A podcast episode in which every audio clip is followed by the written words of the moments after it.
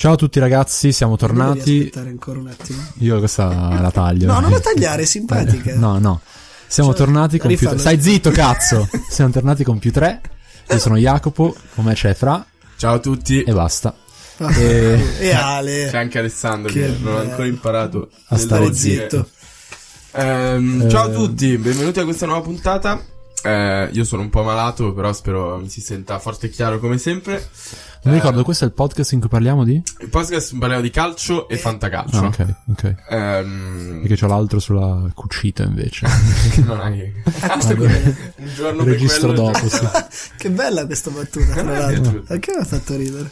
Bene. Madonna, Ale, quanto ti dai? Ci sono un po' di quanto scompari oggi, veramente stanotte. Allora, Fra male, non è tornato a casa. Cioè, da parte i dissidi interni. Dovute a enormi differenze di retribuzione e stipendi enormi tra di noi, esatto, e anche di microfoni enormi, infatti dobbiamo parlare più forte. Io devo parlare più forte, voi avete i cristalli liquidi praticamente sul microfono. Che cazzo, beh, tu hai il microfono offerto dal centro sociale gratis. Di puttanate, noi l'abbiamo pagato entrambi 1 minuto e 15. Sì. 1 minuto e 15, buono. Allora, dai, facciamo un recap veloce di sta serie, di sta Champions. Beh, sì, veloce perché non voglio piangere. Ah, perché non vuoi piangere? Allora, sono successe un po' di cose in realtà. Di cose eclatanti ne sono successe 2. Per quanto riguarda le italiane, l'Inter è uscita, l'Atalanta e la Juve sono andate avanti. No, infatti ho usato un aggettivo sbagliato, sì, intendevo importanti. Importanti sì è meglio, perché eclatanti sembra qualcosa di cui non ti aspetti. Hai ragione, ma oddio, quello dipende sempre, è soggettivo. Sicuramente il fatto che l'Atalanta passasse il turno me lo aspettavo. Sì, uno poteva dire me l'aspettavo. Sicuramente sì. È stato un mini miracolo sportivo, visto come era iniziato il loro girone. Considerando invece la squadra in sé e Gasperini, qualcuno, io stesso, ho detto che secondo me l'avrebbe passato. In realtà come principale considerando anche il gruppo, no? Il io ho detto il culo di Gasperini come giustificazione, però in effetti ci sono anche tanti altri fattori oggettivi e non finti come il culo di Gasperini. E il culo ne parleremo anche per il sorteggio degli ottavi che è uscito all'Atalanta. Sì, sì, no? Quello in realtà mi fa piacere. No, sono molto contento, certo, perché ha più possibilità. Anche perché poteva finire veramente male, nel senso come seconda qualificata, certo, abbastanza scarsa rispetto a tante altre. Cioè, ha preso la migliore. Forse preso la migliore, sì. Ragionateci in fila. Ha preso il girone migliore partendo da quarta fascia e ha preso la seconda migliore partendo da seconda fascia. Secondo me c'era un girone ancora più facile da qualche parte. Sì. C'era un girone terribile che ora non mi ricordo. Sì, c'era, però. Però sì, è stata sinceramente molto fortunata, sono abbastanza d'accordo. Ricordiamo che l'Atalanta era partita con un record negativo terribile, tipo cos'è che era? Ha fatto un punto punti, nelle prime 3 forse. Il gruppo G dove punti? C'era nelle prime 3 un sì, punto. È la prima storia della storia della Champions, esatto, a passare avendo perso le prime 3 partite. Sì? È anche stata la prima a perdere le prime 3 partite del girone. Sì, è vero.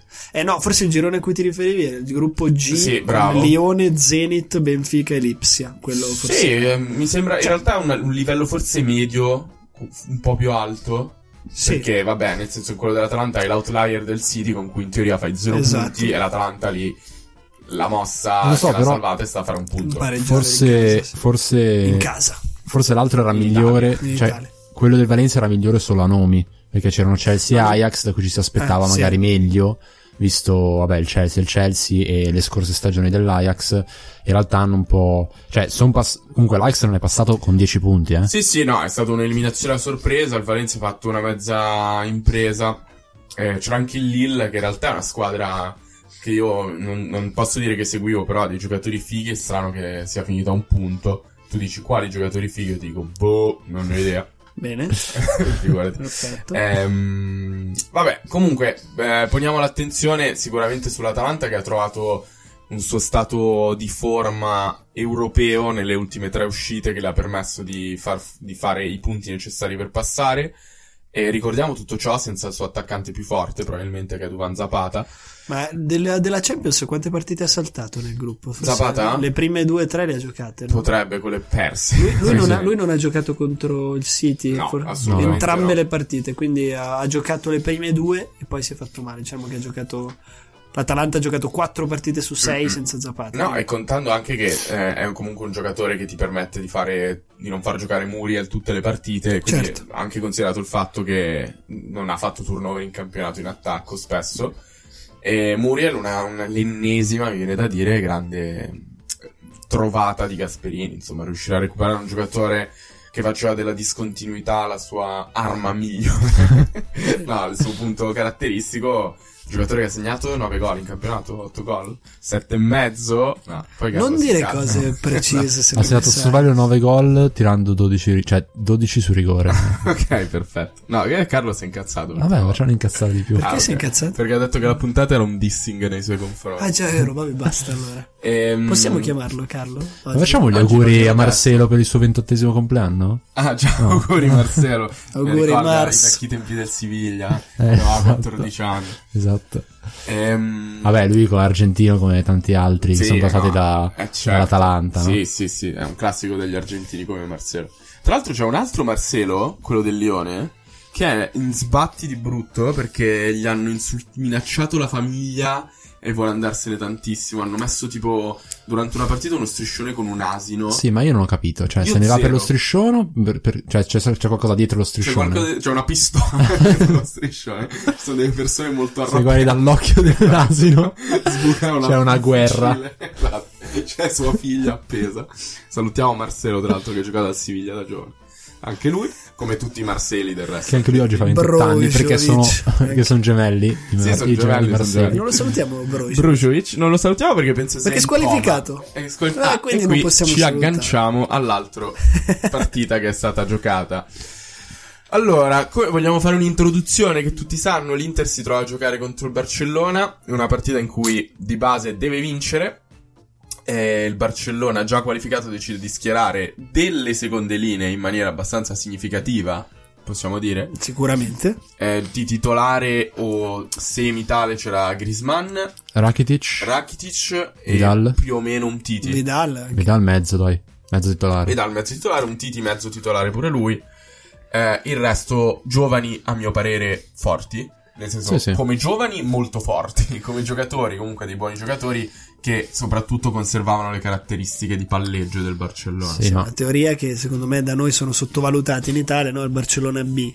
Però chi conosce i vari Perez o Ansu Fati, no? Del Barcellona, Alegno, che a me ha fatto un Alegno in mezzo al campo, è stato fantastico. Fabregas, soliti gestori di palla perfetti, e quindi noi qua in Italia, il Barcellona B. Sì, ma il Barcellona B a quanto pare è più forte dell'Inter, no? Ah, dell'Inter, esatto. A meno, diciamo meno. Che forse l'Inter possiamo definirla, cioè se quello era un Barcellona C magari, l'Inter esatto. Era sicuramente un Inter, se quello fosse stato Barcellona. Ma quando si parla di calcio non per scelta, okay. No, ma no, perché dopo andiamo al podcast sulla grammatica insieme, okay.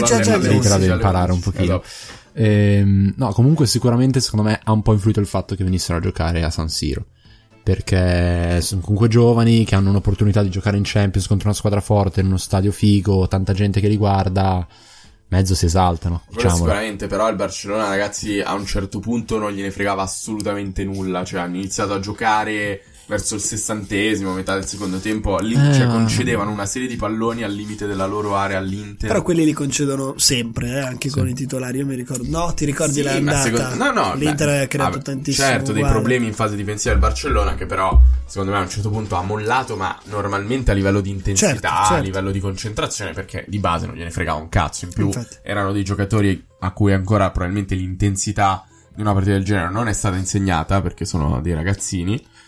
E poi è entrato Suarez, sicuramente il Barcellona è stato un avversario valido. Io metto tutto nelle mani dell'Inter, sinceramente. Da Ansu Fati che ha fatto un gol della Madonna. Tutto. Sono d'accordo, è un'occasione sicuramente da definire un'occasione persa, perché giocavi contro una squadra pur fortissima, perché comunque cioè adesso giusto dire che è una squadra senza motivazione, senza i titolari in campo. Però è una squadra leggera, innanzitutto di testa, a cui non fregava niente della partita, quindi zero pressione, zero ansia di prestazione, anzi, quindi ha giocato con la mente libera. A differenza di una squadra che ultimamente a dicembre non vince mai, e soprattutto quando gioca in casa in questi momenti di crisi, forse è peggio giocare in casa che giocare fuori, perché comunque hai una pressione diversa, devi vincere a tutti i costi, tutti ti guardano, tutti si aspettano che tu passi il turno e poi non lo passi, quindi più te passano i minuti e più la pressione sale. I gol ne hanno mangiati parecchi, errori sono stati fatti in difesa. Sul gol di Suarez all'inizio, non Suarez, di Perez, c'è un errore, poverino, di Godin, non definire neanche errore, sfiga, lui mette il piede, la palla va tra i piedi dell'altro e va bene così.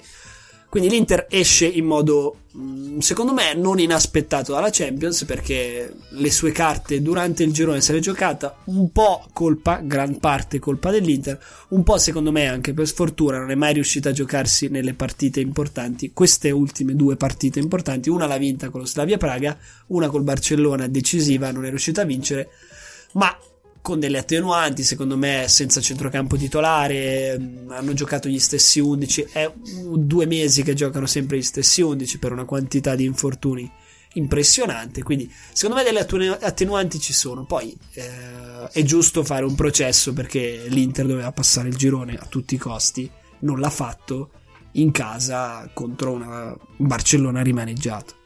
Ma sul fatto che ce lo si poteva aspettare sono assolutamente d'accordo.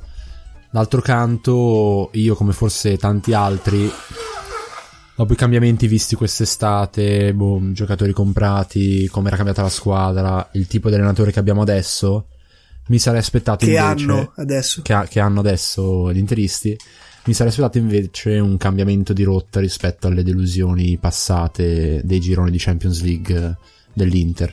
E quindi mi ha un po' stupito vedere una squadra che, come... un po' come modo di giocare, come anche attitudine durante la partita, soprattutto nel secondo tempo, mi ha un po' ricordato quell'Inter PSV dell'anno scorso. Chiaramente l'avversario era completamente diverso, certo. Però proprio il fatto, essere abbandonati, capire che il proprio destino è quello di non passare, e niente, sembra che non ci si possa fare un cazzo.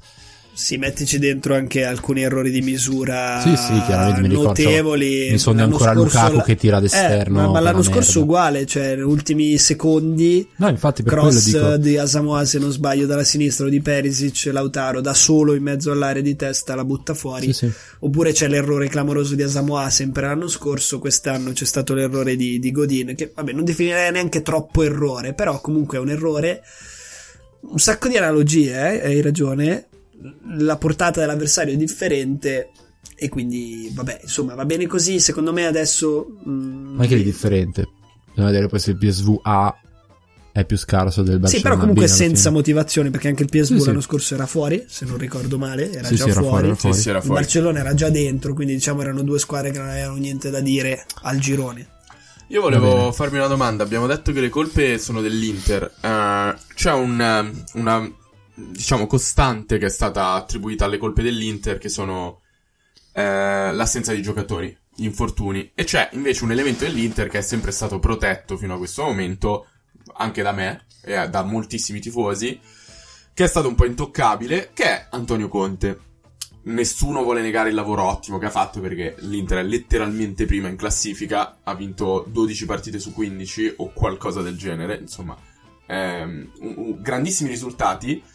La domanda che vi faccio è: può un allenatore che viene pagato 10 milioni all'anno e che ha il dovere di dimostrarli addurre come scusa di tutte le sconfitte che ha fatto o le brutte partite che ha fatto l'assenza di giocatori, che è vera, siamo tutti d'accordo, ma allora se ti devi lamentare per sempre, se la scusa se la motivazione di ogni partita sbagliata sono i giocatori sbagliati, perché sono i giocatori infortunati, perché vieni pagato 10 milioni? Cioè, io mi aspetto che questa scusa venga usata da allenatori meno pagati, meno forti. Cioè, io vorrei che Conte si prendesse qualche responsabilità ogni tanto.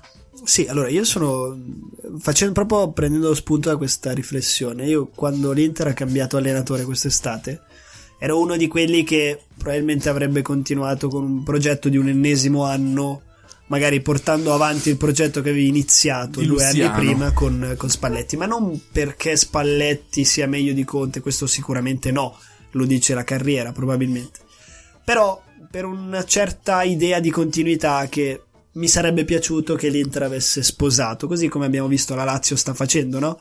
Con Simone Inzaghi, non un allenatore dal grosso nome, però con la continuità di formazione uomini sta portando avanti qualcosa di importante. Quindi io a inizio anno, quando l'Inter ha cambiato allenatore, diciamo ero un po' scettico, nel senso che un investimento così grosso su un tecnico non l'avrei fatto, però i risultati in questo momento stanno dando ragione alla società Inter durante il campionato. Ma questo senza dubbio. Però per collegarmi alla domanda che dici tu, sono d'accordissimo con te, cioè nel senso lui è un allenatore che dal mio punto di vista è quasi irritante, no? Quando nei momenti in cui perde è molto fastidioso anche davanti alle telecamere, perché obiettivamente lui è un vincente e non sa letteralmente perdere, perché è della Juve, e quindi lui sì, è abituato a vincere, no? ci sta proprio talmente male che non riesce proprio a concepire che sia colpa sua. Esatto.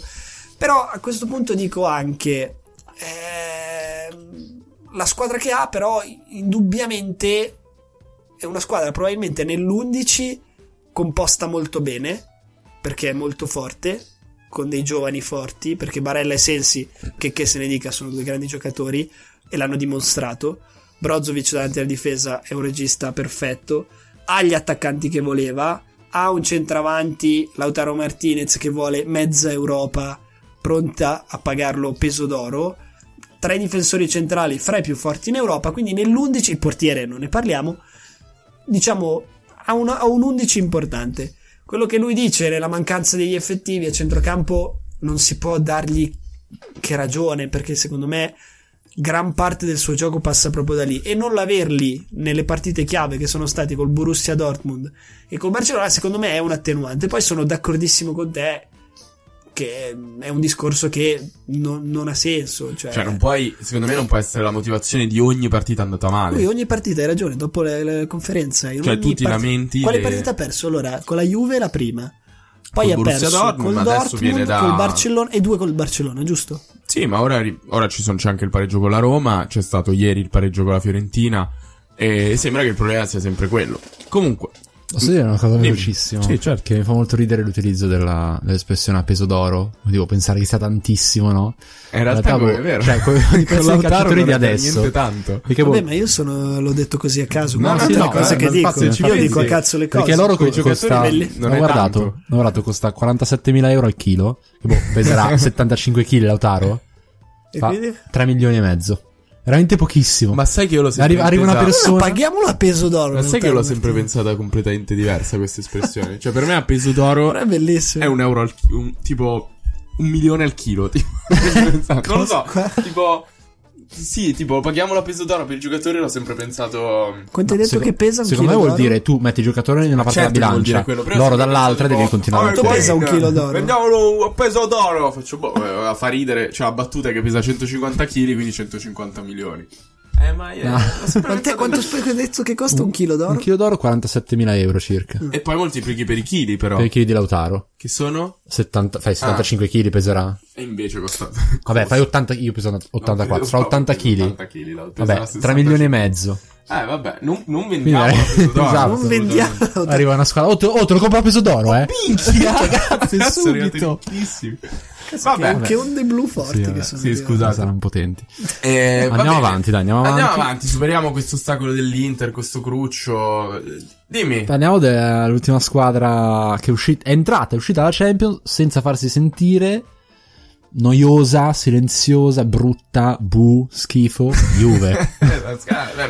qualcuno sapeva che la Juve giocava in Champions, a parte i Juventini? No, allora, qualcuno sapeva che è arrivata prima nel girone? Perché era talmente scontato che nessuno si è preoccupato troppo. Secondo me la Juve a questo livello fa i gironi ad occhi chiusi. Come in ogni puntata di più 3 apro la mia rassegna stampa di scagliarsi contro la Juventus. Esatto. Visto che non a sto giro non hanno fatto niente. Io difendo il Milan. Che si ricorda mi sa il gol di Dybala dalla linea di fondo. Il gol di Dybala contro l'Atletico. L'ultima partita l'hanno giocata contro l'ultima squadra del giro. No, Bayer Leverkusen, è vero. No, ma infatti, ragazzi, cioè, io vi dico proprio così, l'Inter quel giorno lì lo sudava male, morendo, quarti dopo la Locomotive. Cioè, ci facciamo battere in casa. Ma l'Inter non ha Cristiano Ronaldo, non ha Sarri. Certo. Che non sono, secondo me, quelli della Juventus. Invece sì.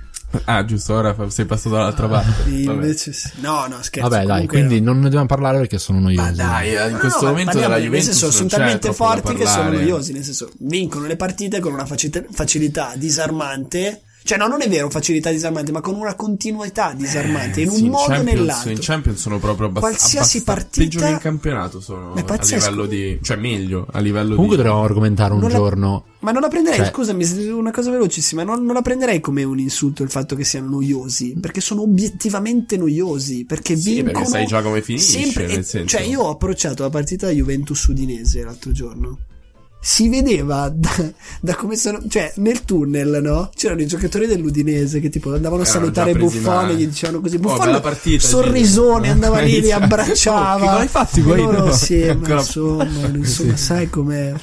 Brutta sconfitta oggi. Ma ancora non abbiamo giocato. La Sarri che andava in panca da Pussetto. Oh, bel gol comunque. Cioè, peccato per il minuto zero. Ma perché fai già così? Su, due gol. Infatti ha fatto doppietta 2 volte.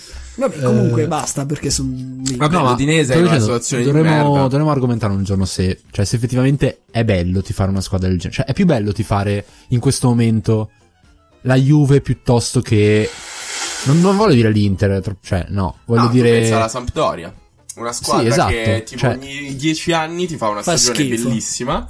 Ma anche ogni poi tipo in questo momento si deve salvare. Ogni 4 partite ne vince 2, cioè, ma godi di brutto secondo me. Ma poi pensa ora, cioè c'è stato il derby della Lanterna, tanto per gettare un po' di carne al fuoco. Il derby della Lanterna penso uno dei peggiori a livello di somma delle posizioni in classifiche. Puoi parlare del che si chiama derby della Lanterna? Se vuoi fare della Lanterna, non so, cioè, ma perché sono tutti che sugli spalti devono così perché le luci del Marassi si sono rotte chiaramente e quindi ci sono lanterne. Vabbè, il derby della Lanterna, quartultima e terzultima entrambe le squadre, risolto al 93esimo da Gabbiadini, cioè sarà meglio di no.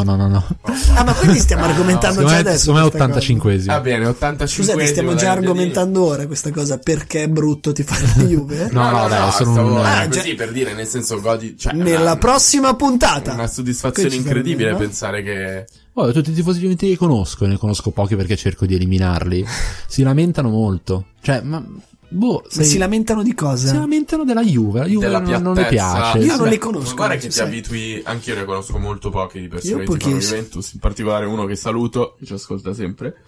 Più che altro non. Questa è proprio una roba da rapper di merda, anzi da Justin Bieber, cioè delle canzoni che dico ti amo, comunque sei bellissimo, mio amico, a tutte le fan. Ma non voglio mettere il nome, indirizzo, numero, così impara ad ascoltarci. Tra l'altro, vabbè. Butto sempre lì. Butta un elemento in più.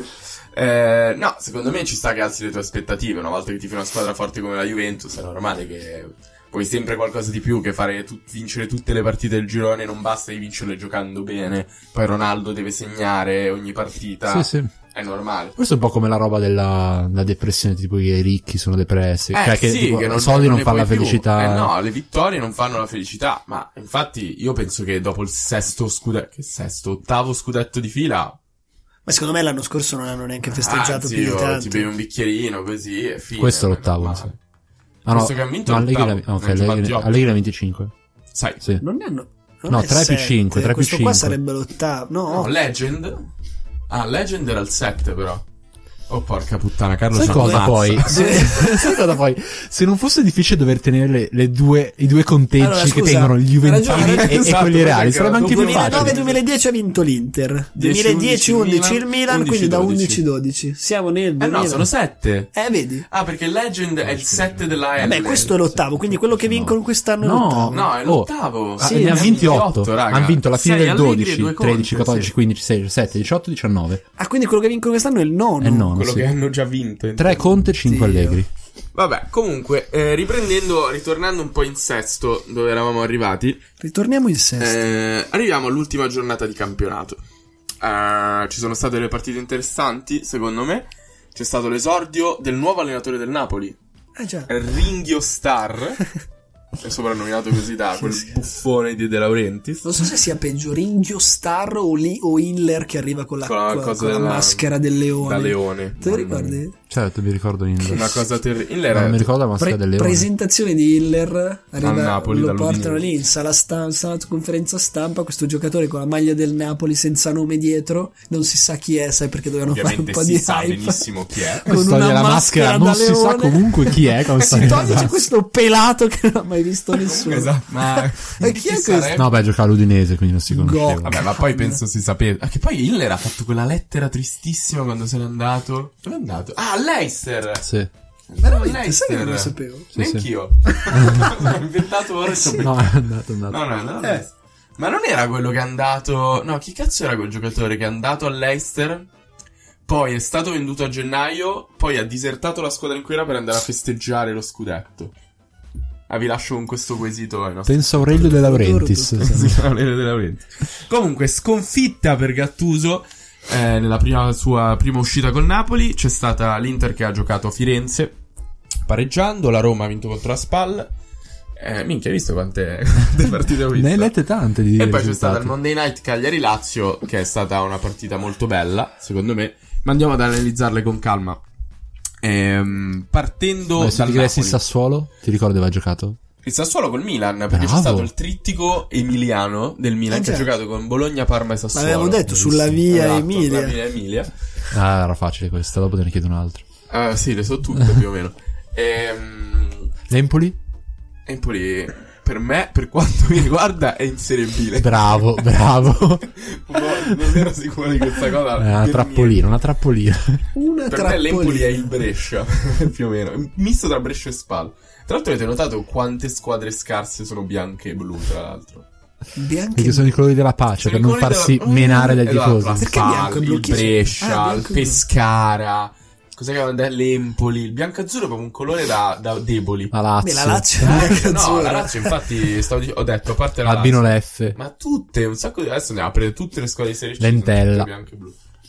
Va bene, dopo questo excursus Gattuso esordisce sulla panchina del Napoli dopo un disastro, una situazione disastrosa che si ritrova alle spalle. Si ritrova in casa contro il Parma e perde una partita che era abbordabile, penso, per il Napoli. Qualcuno di voi due vuole parlarci di com'è andata? Beh, io l'ho vista. Anch'io l'ho vista. Allora direi entrambi. Però posso dire che il Parma arrivava da un'altra vittoria fuori casa, quindi comunque c'era una streak da mantenere. Cavolo. Sì. Grazie per questa stats. Contro la Samp. Scorsa. Sì, va bene, insomma. 6 punti fuori casa in una settimana. Parma è una squadra un po' imprevedibile, nel senso dal punto di vista dei risultati, perché comunque non è super continua. Infatti secondo me, con la mia scarsa memoria, è ancora un po' lontana la zona Europa. Però a parte questo, fammi vedere quanto per lontana. Vabbè, dico qualcosina. 4 punti. Allora, sì. Vabbè, io contavo sulla vittoria del Napoli, ma sicuro, perché pensavo che il problema fosse un po' di attriti tra squadra, allenatore, così, sai, la solita pulizia che fai quando mandi via l'allenatore e la squadra si risveglia. Invece no, il centrocampo del Napoli è inesistente, secondo me quello è il problema principale. Vabbè, a parte il gol subito nell'immediato con la rottura dei muscoli di Coulibaly, esatto.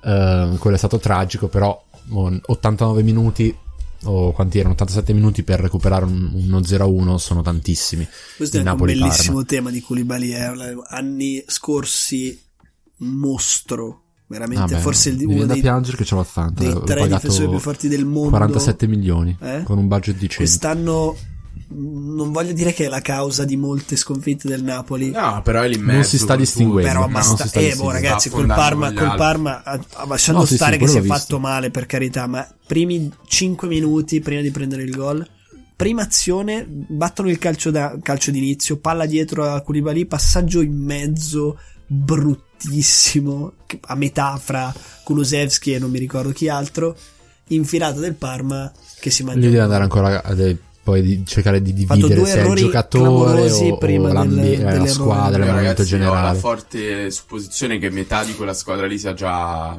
autovenduta in qualche modo. Sicuramente. Vabbè, comunque Centrocampo, non so, dimmi se hai avuto le stesse perplessità. Secondo me è inesistente, nel senso, i giocatori fanno da tramite diretto tra la difesa e l'attacco singolarmente, non c'è un gioco di centrocampo per, diciamo, spostare la difesa avversaria e cercare di creare degli spazi. Tutte le uscite sono state appunto attraverso il diodo Insigne. Insigne Mario Rui, il duplo si dice. Insigne Mario Rui un po' a sinistra, ogni tanto la palla riusciva a finire a destra con quel morto di merda di Cajon. Ce l'ho anch'io al fantacalcio. È un morto di merda, È abbastanza. E per morto, fortuna che c'è. No, di merda è una tua. Vabbè, mi sta sui coglioni. Per fortuna che c'è Milik. Ne parliamo in un altro.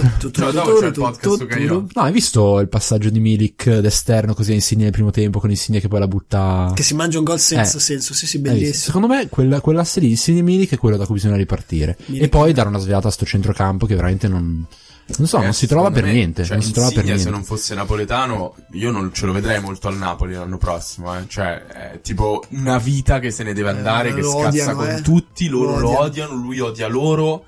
Cioè, il suo massimo l'ha raggiunto 2 anni fa, secondo me, se non 3, con Sarri, 2-3 anni fa, quando ha fatto quella stagione incredibile.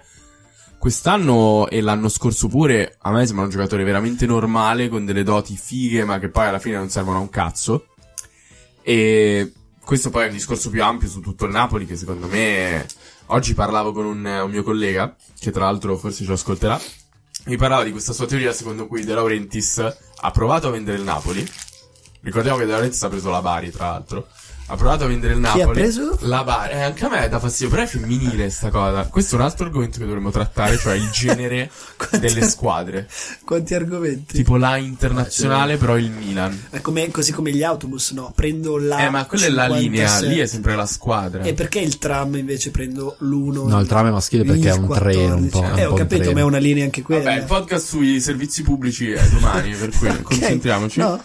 De Laurentiis può essere che voglia, non è riuscito a vendere la squadra, quindi cerca di monetizzare i suoi giocatori, cioè dicendo Mertens e Cajon, se vogliono andare in Cina a fare una vita di merda ci possono pure andare, sono io il vostro Cavani. Esatto, per piacere, compratemeli. Non so se ti è colto questa cosa che ho appena detto, quindi che stia cercando di svendere i giocatori e poi vendere anche il Napoli a un prezzo più basso, perché lui probabilmente vorrà venderlo a 7 miliardi. Dici che la vendita al dettaglio ci frutta di più, di vendere cioè tanto lui non gliene frega assolutamente nulla, né dei tifosi né della squadra, cioè. Scusate, cosa succede quando le onde blu diventano troppo blu?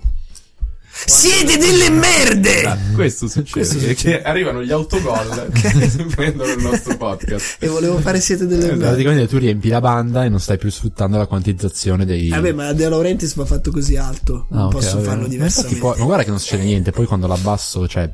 Può essere che senta un po' peggiore. Perché farà molto male alle orecchie. Comunque, sfruttando l'avvento di Gattuso sulla panchina del Napoli, possiamo introdurre quello siamo che siamo in tema natalizio. Bravo. Perché cosa ho detto? L'avvento. Il calendario dell'avvento. Minchia, che cazzata il calendario dell'avvento comunque. Cioè, 25 apre il cioccolatino che c'è scritto vai a fare in culo. Ma poi cosa vuol dire che ogni è durato 8 giorni. Ogni giorno ti puoi mangiare un cioccolatino chiuso in una piccola parete di cartone.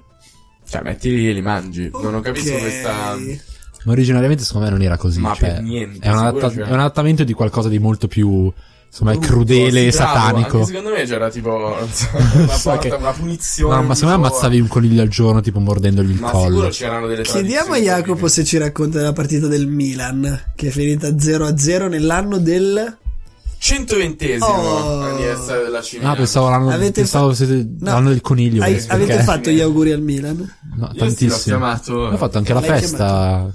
La festa è andato Allegri pure. È nato anche Allegri. È andato Allegri e adesso nella speranza di avere un lavoro. Prego. Era un po' forte. Ibra, raga.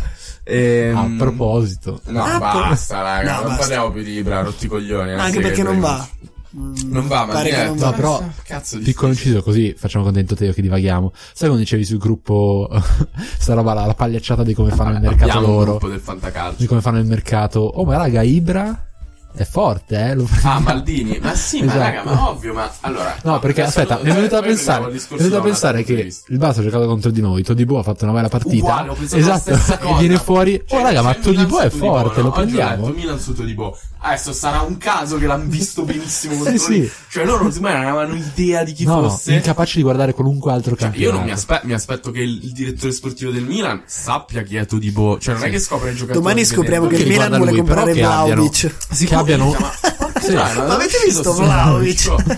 Bello, forte, minchia. Che abbiano una persona per campionato che si guarda ogni singola partita e almeno sa dirgli qualcosa. Ma anche Maldini potrebbe farlo. Prenderà 1,5 milioni all'anno Maldini. È difficile guardarsi tutte le partite di campionato. Che cazzo, 1,5 milioni all'anno, frate? Cioè, non è... Tu hai questo corrispettivo soldi con... Lavoro? No, con tipo scuse, impegni che bisogna... Sì, non lo so, con efficienza. Sì, guadagni dei soldi, dovrai lavorare. Responsabilità più alta. Cioè, più guadagni, più ti senti responsabilità di fare il tuo lavoro bene.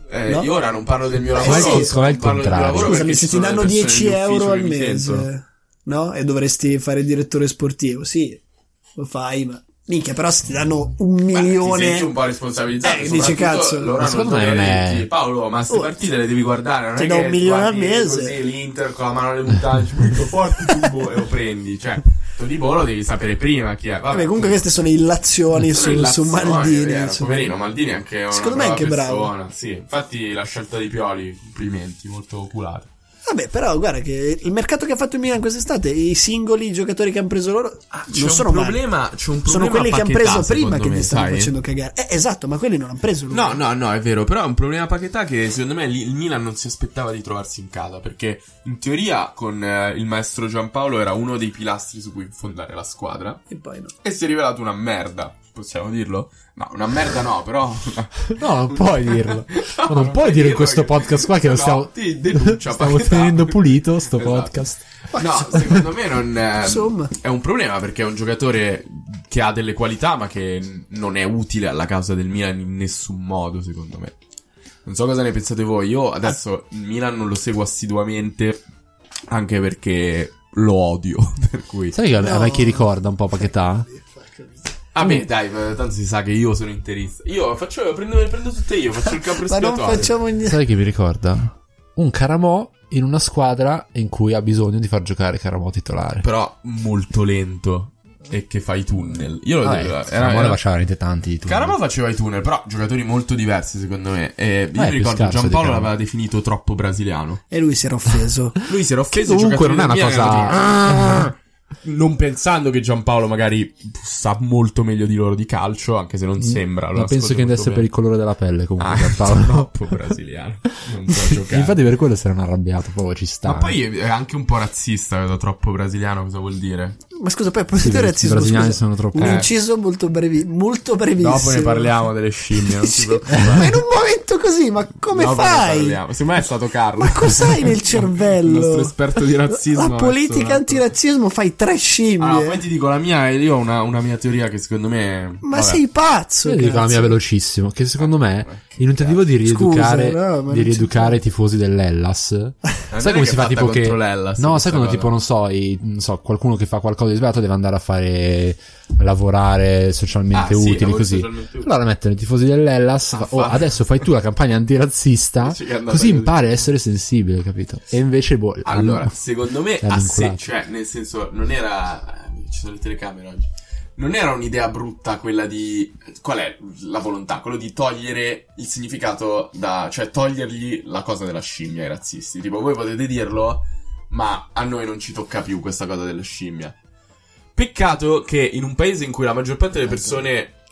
La maggior parte delle persone usano scimmia come insulto verso un nero. Questa cosa... è solo legittimarli. Tipo, minchia, ma anche voi? Ma bella! Ma allora siamo in 2. Sì. Voi, anche io, ma bella. Cioè, allora siamo uguali. Ma bella, allora. E anche quelli della campagna.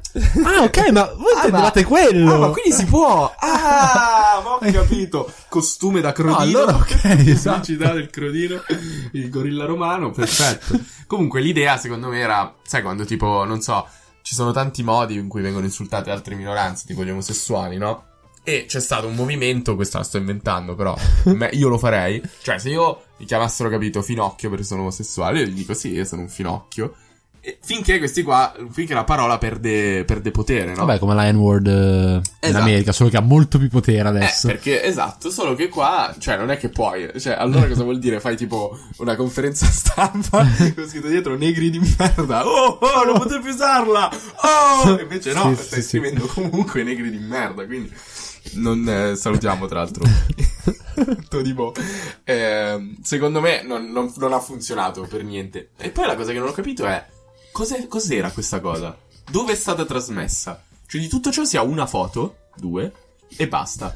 Non si sa, ma sono pentiti, non so. Ma cos'era una conferenza stampa segreta? Una riunione di razzisti, esatto. Cioè, magari non era vero che era una cosa per il razzismo, era proprio una riunione di razzisti per il razzismo. No, erano lì. Allora, questi qua sono i target che dobbiamo colpire. Esatto. Magari tipo semplicemente hanno preso in affitto la location dove si fanno le conferenze della Serie A, ci hanno appeso le loro robe. È plausibile, no? Va bene, a parte le cazzate, ho aperto un dibattito enorme. Su che? Eh no, su sto razzismo. Stavo parlando del Milan. Sì. No, tu raccontaci un po' tu della partita, che hai avuto il coraggio di guardarla. Paquetà stavamo parlando. Ma io in realtà Paquetà non mi dispiace come giocatore, ma penso che sia un giocatore, a parte il fatto che, vi ricordate, no, lui ha attraversato anche delle polemiche in patria, no? Che ha giocato l'ultima pausa nazionale con la 10 e Rivaldo.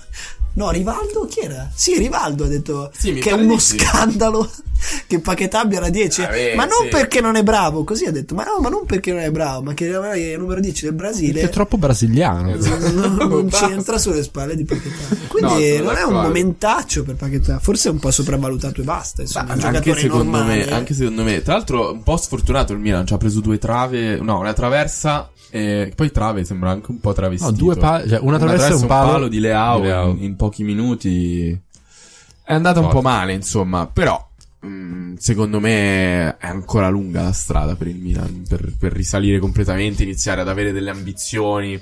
Per ora io adotterei la classica tattica che dicono sempre i tifosi, gli allenatori, i giocatori, partita per partita. Ora veramente senza guardare la classifica, perché prima io l'avrei guardata molto la classifica, adesso te la giochi, vai un po' con un occhio, un po' tipo strizzando così, vedi male, la fai guardare a quelli che mancano, esatto, 5 decimi così senza occhiali. Poi ragazzi, siamo ultimi, un pochino sto vedendo. Se Pioli si sveglia, vabbè dai, ormai è finita la classifica, ultimi già relegati in Serie B. Relegati? Tipo va da Sky e gli dicono, ma Pioli guardi che lei, voglio sapere il passo. E invece lo sanno il posto. Comunque in questo momento volevo parlarvi di questa cosa. Si sta giocando l'Ipsia. Posso dire una cosa velocissima? No. Dai, velocissima ancora del Milan, cioè di quella partita. Dilla. Che Traoré e Boga, secondo me. Oh, ci siete? Ci siamo. Vai, Traoré e Boga secondo me sono da bloccare a gennaio, proprio io al volo. Boga particolarmente è un giocatore veramente forte, mi sa, cioè mi sembra nettamente superiore, ma è poi del Chelsea, no. È ancora del Chelsea, non l'hanno ancora riscattato. No, il Sassuolo, io sono abbastanza sicuro con fare un live check, ma a gennaio. Allora, il Chelsea è come il Milan, non guarda la Serie A probabilmente. E visto che il Sassuolo non gioca né in Europa League né in Champions, non sanno che sta giocando bene. E Maldini non potrà mai comprarlo. Poi cioè, non chiamano neanche, cioè Chelsini si chiama. Non sanno. Ma io posso anche essere d'accordo con questa stronzata che hai detto, però al Chelsea piace un sacco lasciare in giro i giocatori, ed li hanno multati e gli è stato bloccato il mercato per questo, per i 700 giovani. Anche mia sorella è stata del Chelsea per qualche mese, tra l'altro. È stata multata per lei. È in prigione adesso. Sì, adesso in prigione. Salutiamo, ciao Bianca che ci ascolta sempre. Eletto parlanti del carcere. Esatto. No, sono d'accordo, giocatore da bloccare, insomma, potrebbe far comodo a tante squadre. Forse non all'Inter in questo momento, che è l'unica squadra di cui ci interessa. Sai, un esterno di centrocampo, non ce lo vedo. No, ma come merce di scambio, diciamo, tornando al tema del Black Friday. Io ho proposto di utilizzare giocatori non tuoi per fare delle trattative. Ho letto che l'Inter, per convincere il Parma a farsi dare Kulusevski, oltre a dargli il cartellino di Di Marco, vuole dargli Barrow dall'Atalanta, cioè tipo gli ha giurato che lo compra. Ti giuro che l'Atalanta ti dà Barrow. Questo vorrei raccontare un piccolo aneddoto divertentissimo. Nel nostro fantasy 3-4 anni fa io volevo un giocatore di un nostro amico che si chiama Gianluca, che non mi ricordo chi era, un giocatore che stava andando bene, e gli faccio a gennaio: frate, mi vendi questo giocatore? Lui fa: te lo vendo se tu all'asta mi garantisci e tu Shaqiri e altri, cioè lui mi voleva come scambio che io gli comprassi quel giocatore. E se io poi fallivo, tipo ne prendevo 2 su 3 e rimanevo morto senza soldi, non beccavo il giocatore. Ma guarda che questo qua è il gioco, questo qua Gianlu, è il gioco di Gianlu. No, questo è il gioco di Gianlu, perché l'anno scorso ha fatto la stessa cosa.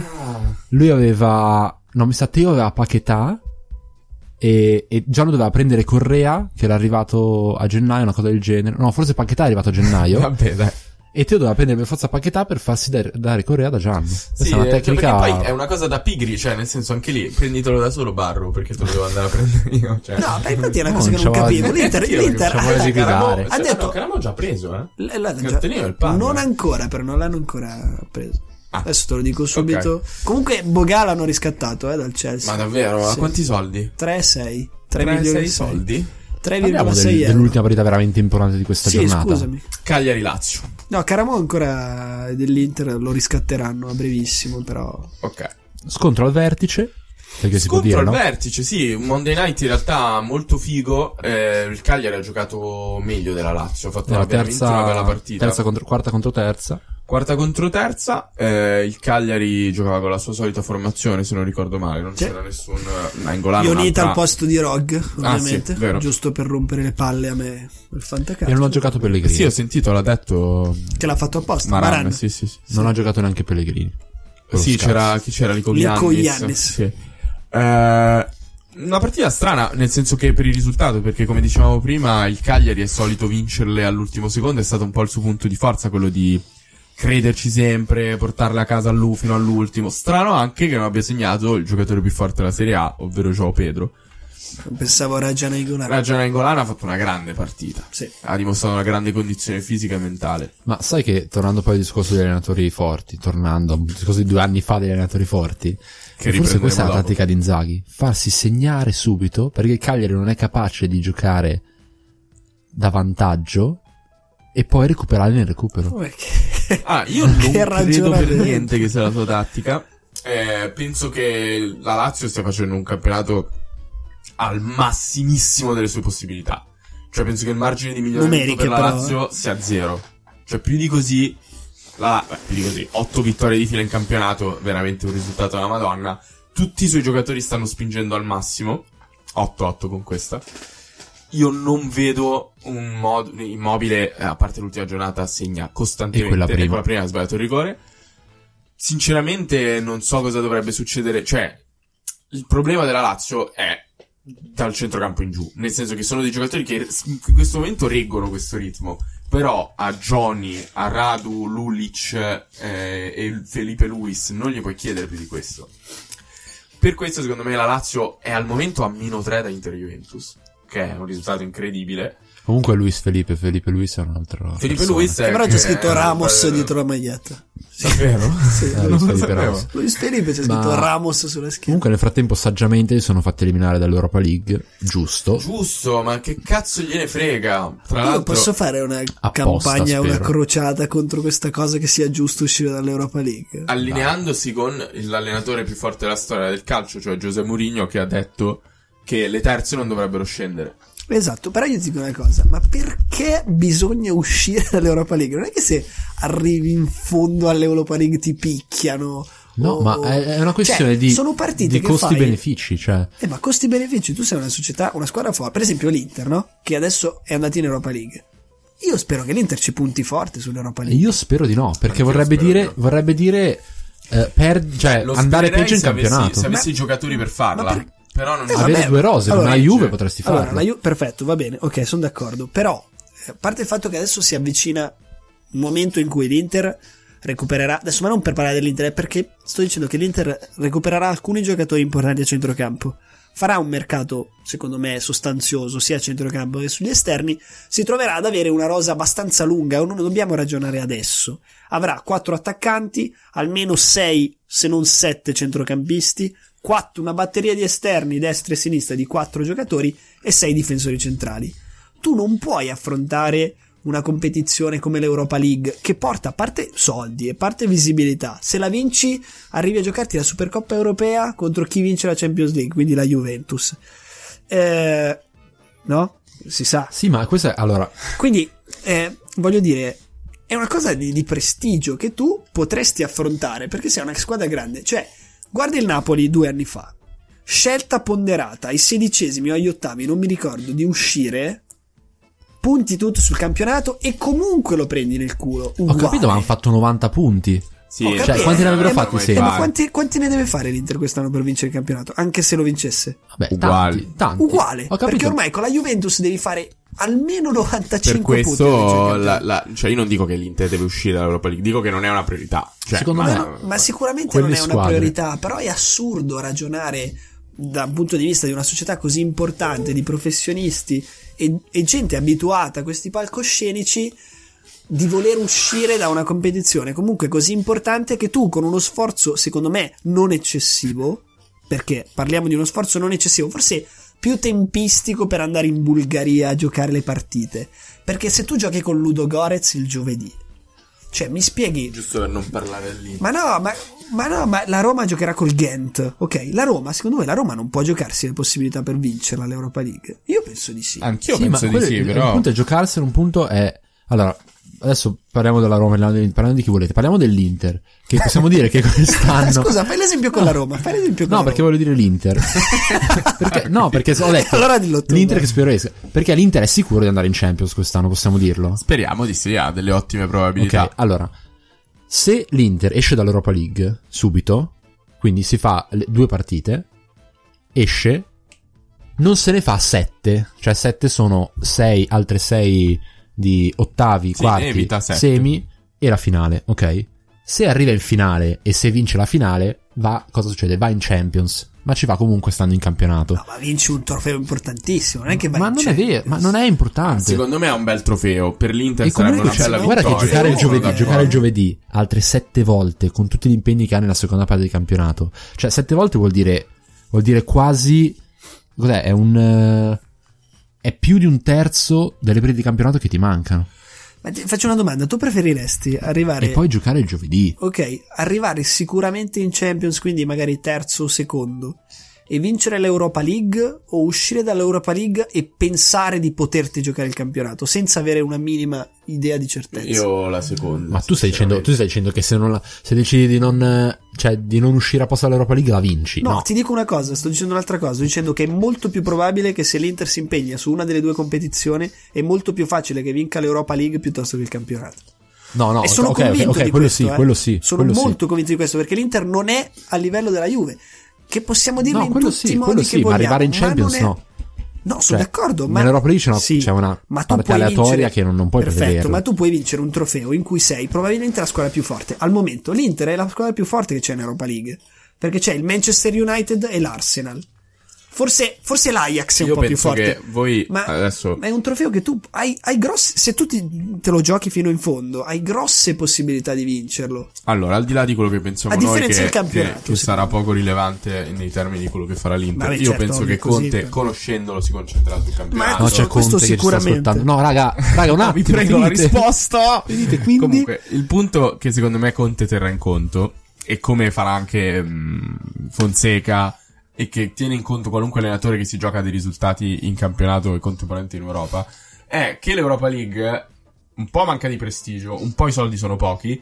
e un po' la continuità paga fino a un certo punto. Cioè, tu puoi farti tutta l'Europa League bene, con tutti i giocatori che vuoi, arriva un cazzo di ventenne di una squadra austriaca, ti ficca un gol al 93esimo e te ne vai a fanculo. Il campionato, la continuità paga, l'impegno, la costanza pagano, e soprattutto le botte di sfiga non pesano così tanto. No, le ammortizzi. In Europa League basta un cazzo, ma l'Inter lo sa benissimo, veramente, basta il gol di Adebayor al ritorno a Milano al 120esimo e deve affanculo.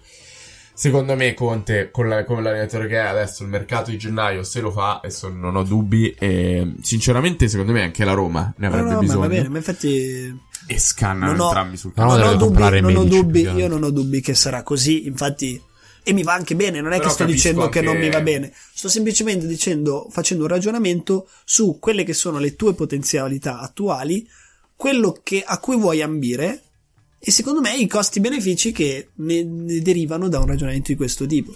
Sei una società importante, critiche, sei una società italiane che non si impegnano in Europa League. Guarda chi le ha vinte negli ultimi 10 anni l'Europa League, l'hanno vinte tutte società importantissime, eh. Non l'ha mai vinta il Başakşehir, l'ha vinta il Chelsea, il Manchester United, l'Atletico, il Siviglia 3 volte, l'Atletico 2 volte. C'è stato un Benfica. Raga, sono società grosse che l'hanno vinta, eh. Cioè, sì, sono trofei che secondo me. Poi ti giochi la Supercoppa europea. È un trofeone, eh. Sì, è cioè tu se vinci, ma se vince pare vince un trofeo. L'ha vinto anche con Mourinho, no? Lo United ha vinto con Mourinho 2 anni fa. Ti giochi una partita importantissima contro chi vince la finale di Champions League, che secondo me è un'emozione importante. Poi lo United, scusate, solo non voglio andarti contro, lo United l'ha vinta, se no non andava in Champions tra l'altro. Ah, fra le altre cose, gli serviva veramente tanto vincere. Vabbè, allora, a parte questo, ci dirigiamo verso la fine della puntata. Io volevo trattare un discorso, purtroppo non abbiamo tanto tempo, che secondo me era abbastanza interessante, ma che porteremo avanti, eh? Che porteremo avanti magari nelle prossime puntate. Non è neanche una cattiva idea. Jacopo se ne va. Jacopo ha detto: fate voi, io.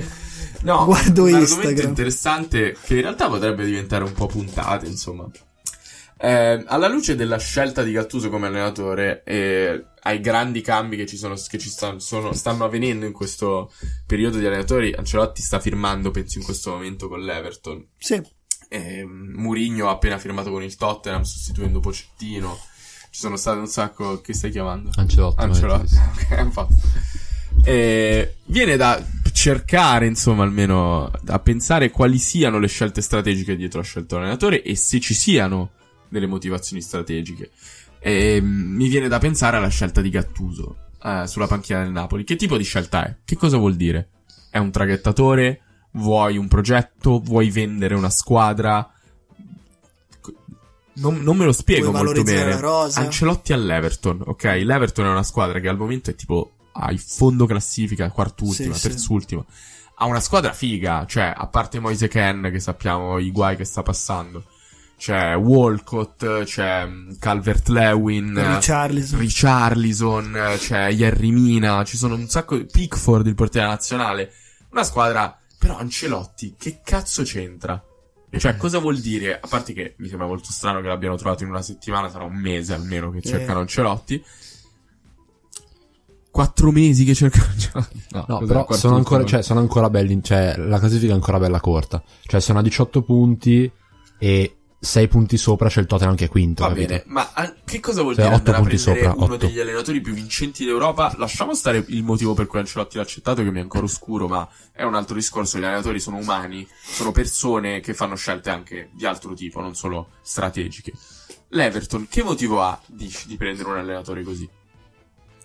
E con questo voi non avete la risposta. Ma no, posso immaginare. Penso che per esempio nella scelta dell'Everton ci stia l'idea di andare a prendere un allenatore più grande della società addirittura per rilanciare molto più grande della società per poter rilanciare. Ma era lo stesso, in realtà non me ne vogliano i tifosi del Napoli o il Napoli. No, è la stessa cosa. Ma lo stesso discorso si può fare per il Napoli. Ancelotti in 20 anni di carriera ha vinto più del Napoli in 100. Ancelotti penso sia un allenatore più grande per tutte le squadre. Ma esatto, cioè, Ancelotti ha vinto più dell'Inter e del... non lo so. Ha vinto la Champions League, una buona dose di campionati. Da allenatore. Poi pensiamo anche quanto ha vinto da calciatore. Lui ha vinto 3 Champions League da allenatore e 2 da giocatore. Quanto ha vinto da giocatore? 3? Sì. Cioè vince sempre, ha vinto tantissimo, sempre con garbo e attenzione, fra l'altro, che è una cosa rara. Molto rara.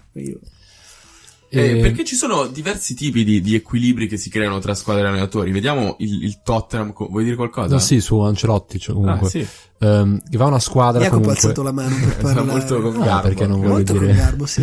Comunque va in una, secondo me questa scelta risente anche delle costrizioni e delle briglie che lui ha avuto in quest'ultimo anno e mezzo a Napoli, quasi anno e mezzo, perché a Napoli sappiamo che decide molto meno l'allenatore, molto più il presidente, sia in ottica di guadagni, gli acquisti da fare, sia in ottica forse di gioco, cose su cui il presidente probabilmente non dovrebbe neanche aprir bocca, e secondo me Ancelotti apprezza l'offerta di una squadra di Premier dove i soldi sono sempre tanti, la libertà allenatore se ne dà molta di più, perché se guardate le proprietà della Premier quanto meno sono presenti rispetto alle proprietà italiane, sono totalmente, cioè non si sente niente, le proprietà, nessuno sa chi siano i proprietari dello United. Quello United sono stati un po' criticati, sì, perché c'erano quelli, sì, ma non intervengono mai, no, capito? Sono ma a volte non sono neanche personificate queste proprietà, sono dei board, dei board, sì, ma sono anche non so dei fantasmi, alcuni sì, sono morti da 30 anni tenuti in freezer, pensa che tipo il proprietario del Barley è un dragone, non lo sapevi, non è neanche umano, è un drago. Non è vero, sono tutti umani. E quindi c'è molta più libertà, secondo me, e si sente, diciamo, come un tizio che accetta un lavoro, magari non è neanche troppo sicuro, magari vorrebbe farsi una pausetta, però solo il brio di avere i soldi da spendere, di potersi creare una squadra sua, di poterla modellare, sì, senza uno scassacato come cazzo vuoi. Esatto. Senza avere uno scassacasso napoletano modellare che ti rompe i coglioni. Sono d'accordo. Esattamente.